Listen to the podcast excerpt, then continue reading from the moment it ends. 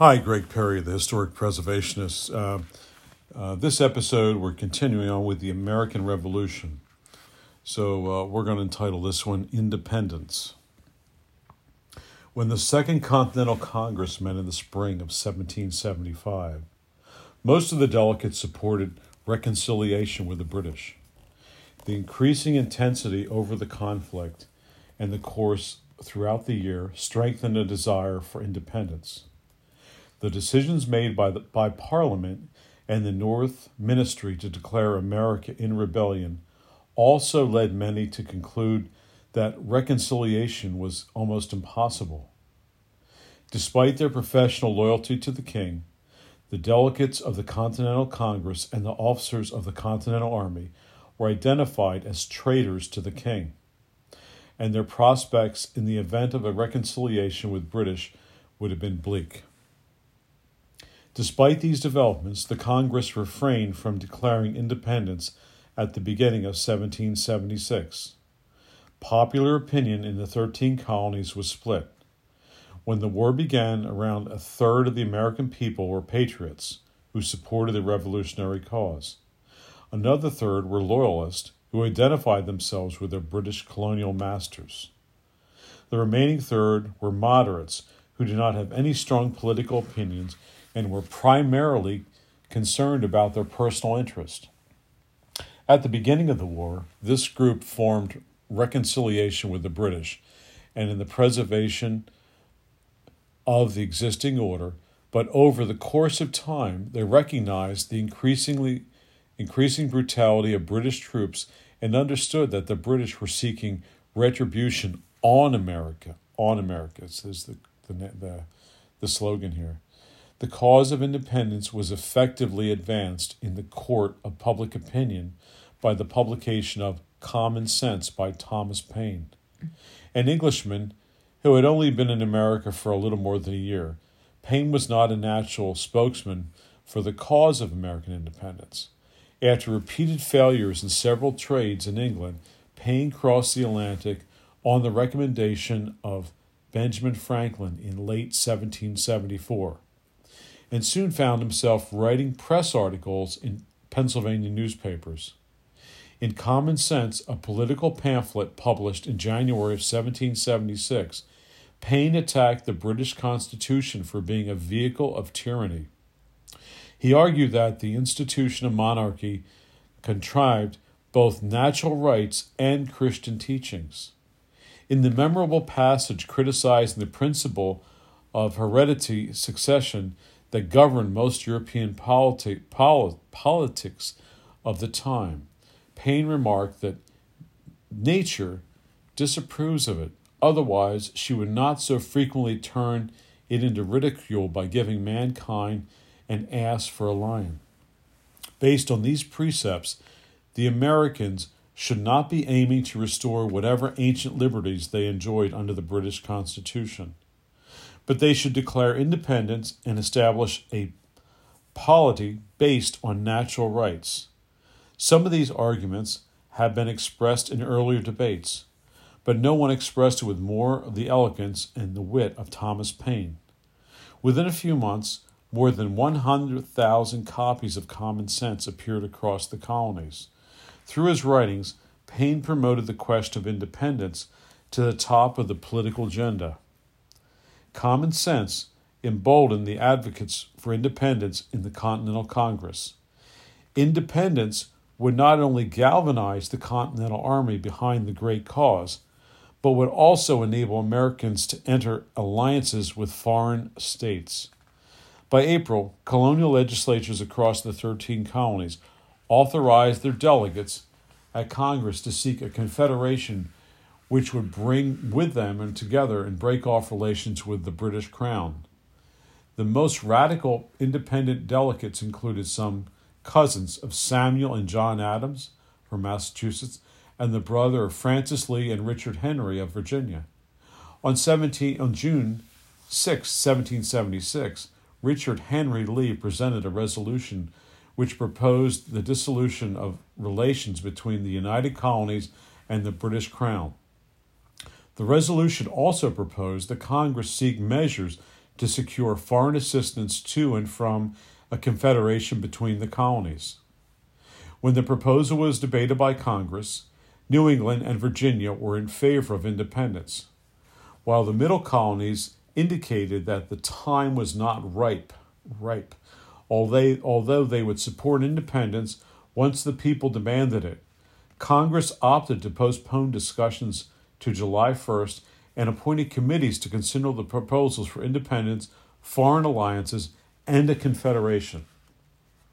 A five-man committee asked for preparing a Declaration of Independence, including Benjamin Franklin and John Adams, but the document was mainly drafted by the 33-year-old Thomas Jefferson, a Virginia gentleman. Jefferson was related through his mother's side to the Randolph family, one of the most prominent families in Virginia. His mother's cousin, Peyton Randolph, served as the only president of the Continental Congress before his death in October of 1775. As a young man, Jefferson proved to be an excellent student with a particular affinity for Greek and Latin. He graduated from William and Mary College in 1762 before embarking on a career as a lawyer. In 1769, he was elected to the House of Burgesses. In 1774, Jefferson authorized a summary view of the rights of the British America in response to the Intolerable Acts. He argued that the people of America had the right to govern themselves and what the 13 colonies were independent from Britain since rule in the foundation of the individual colonies. Jefferson's tract was debated by the First Continental Congress, and he himself was elected to the Second Continental Congress of May 1775. Jefferson completed his draft of the Declaration of Independence on June 28th, and the document was slightly amended by Adams and Franklin. On July 1st, the Congress voted on the issue of independence. 9 colonies voted in favor. Pennsylvania and South Carolina voted against. Delaware's delegation was split, and New Jersey and New York was not yet authorized by its council legislature to vote on the question. The following day, Congress held another vote in which Pennsylvania, South Carolina, and Delaware voted in favor of independence, and only New York remaining uncommitted following the landmark vote. John Adams wrote July 2nd would be recognized by future generations as the day the Americans broke free from the British Empire. In fact, the Declaration of Independence would not be passed until July 4th after it was analyzed line by line and approved by many amendments which toned down some of Jefferson's radical denunciations. It was this day the British, the 4th of July, which would be celebrated as Independence Day in the United States of America. In its introduction, the Declaration of Independence established the 13 colonies as the United States of America. In his famous preamble, Jefferson stated the creed of his new nation. We hold these truths to be self-evident, that all men are created equal, that they are endowed by their Creator with certain and unalienable rights, that among these are life, liberty, and the pursuit of happiness. Although the equality of men was certainly a revolutionary doctrine for the time, both women and slaves were not included in Jefferson's phrasing. The preamble continues to demonstrate that revolution is permissible when a tyrannical government harms the people's natural, and God-given rights. Much of the document is dedicated to outlining a list of King George's tyrannical injustices, including the suppression of colonial legislative bodies, imposing taxation without consent, and the use of armed forces in America. Such injustices made the king's outfit to be the ruler of the free people, an argument that was inspired by the liberal philosopher John Locke's concept of a social contact between the monarch and his subjects.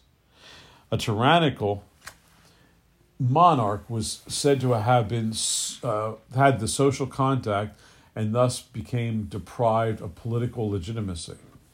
The Declaration continues with a denunciation of the British government in its insistence to impose parliamentary authority for the 13 colonies.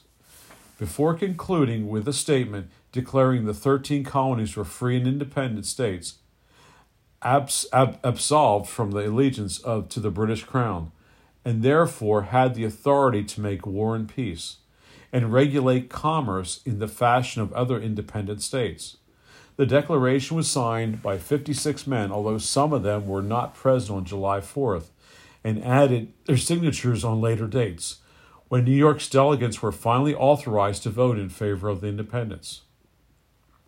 The publication of the Declaration of Independence on July 7th had the galvanizing effect on both the people and the army of the newly established United States of America.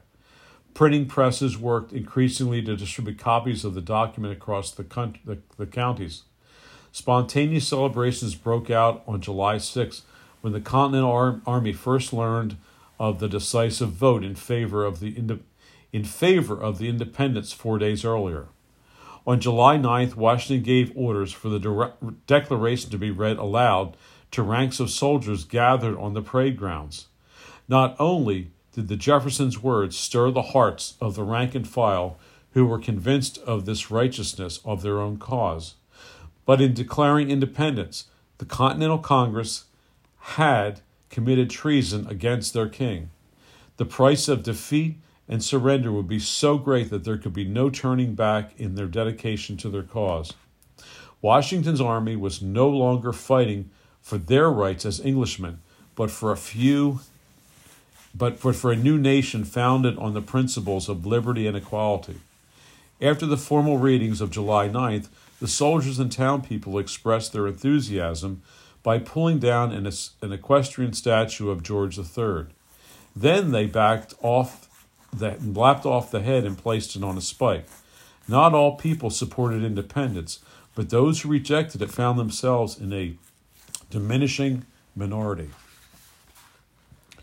Once the Americans had declared independence from Britain, they had to prove they could function effectively as an independent entity. The United States of America was a political experiment, and it was by no means certain that the experiment would succeed. The United States was a union of 13 states, and needed a central political authority. As British colonies, relationships between states were defined by a sense of mutual mistrust, especially when territorial claims overlapped. The struggle with Britain enabled the Americans to discover that they had more in common than they initially thought, but differences in the socioeconomic character of the states contributed to political differences. Even when delegates in Congress came to agreement on measures such as the boycott of the British trade in 1774, these measures would have to be implemented by local and colonial authorities. The task of drafting a plan of union was entrusted to John Dickinson, who chaired the Congressional Committee looking into the question. A delegate from Pennsylvania, Dickinson, who opposed declaring independence before such a union could be established, believing it would risk conflict between the colonies. The Articles of Confederation and Perpetual Union, drafted by Dickinson, aimed to balance the interest of individual states with the need for high-level cooperation to support the war against the British.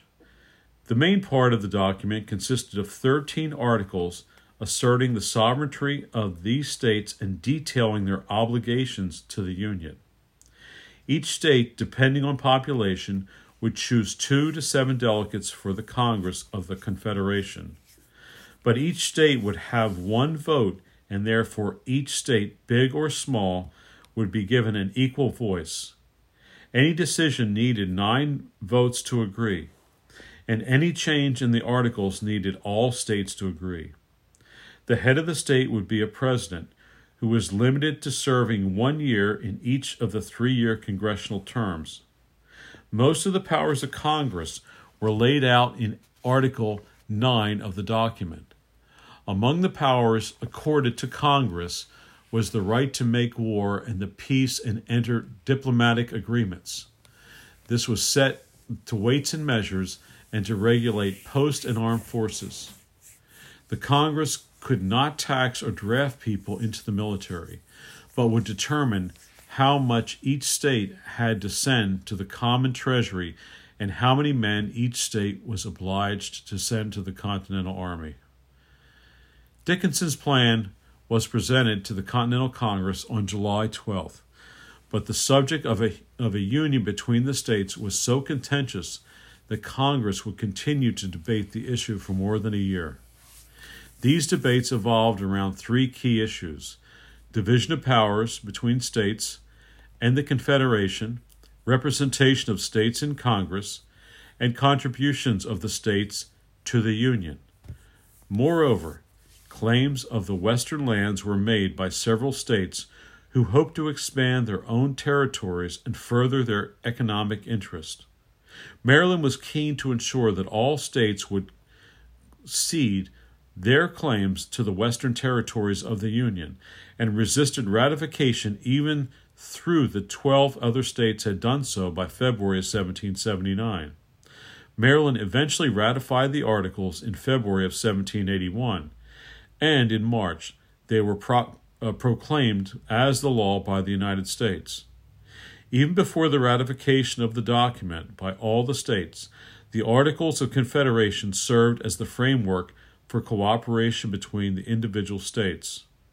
The Second Continental Congress continued to meet in order to coordinate the war effort, despite political differences between the states. The support of Congress was necessary for Washington to continue fighting the war, since the Continental Army was fighting for its survival. So this is finishing up the episode for today, The American Revolution, Independence. This is Greg Perry, the Historic Preservationist, signing up. Thank you for listening.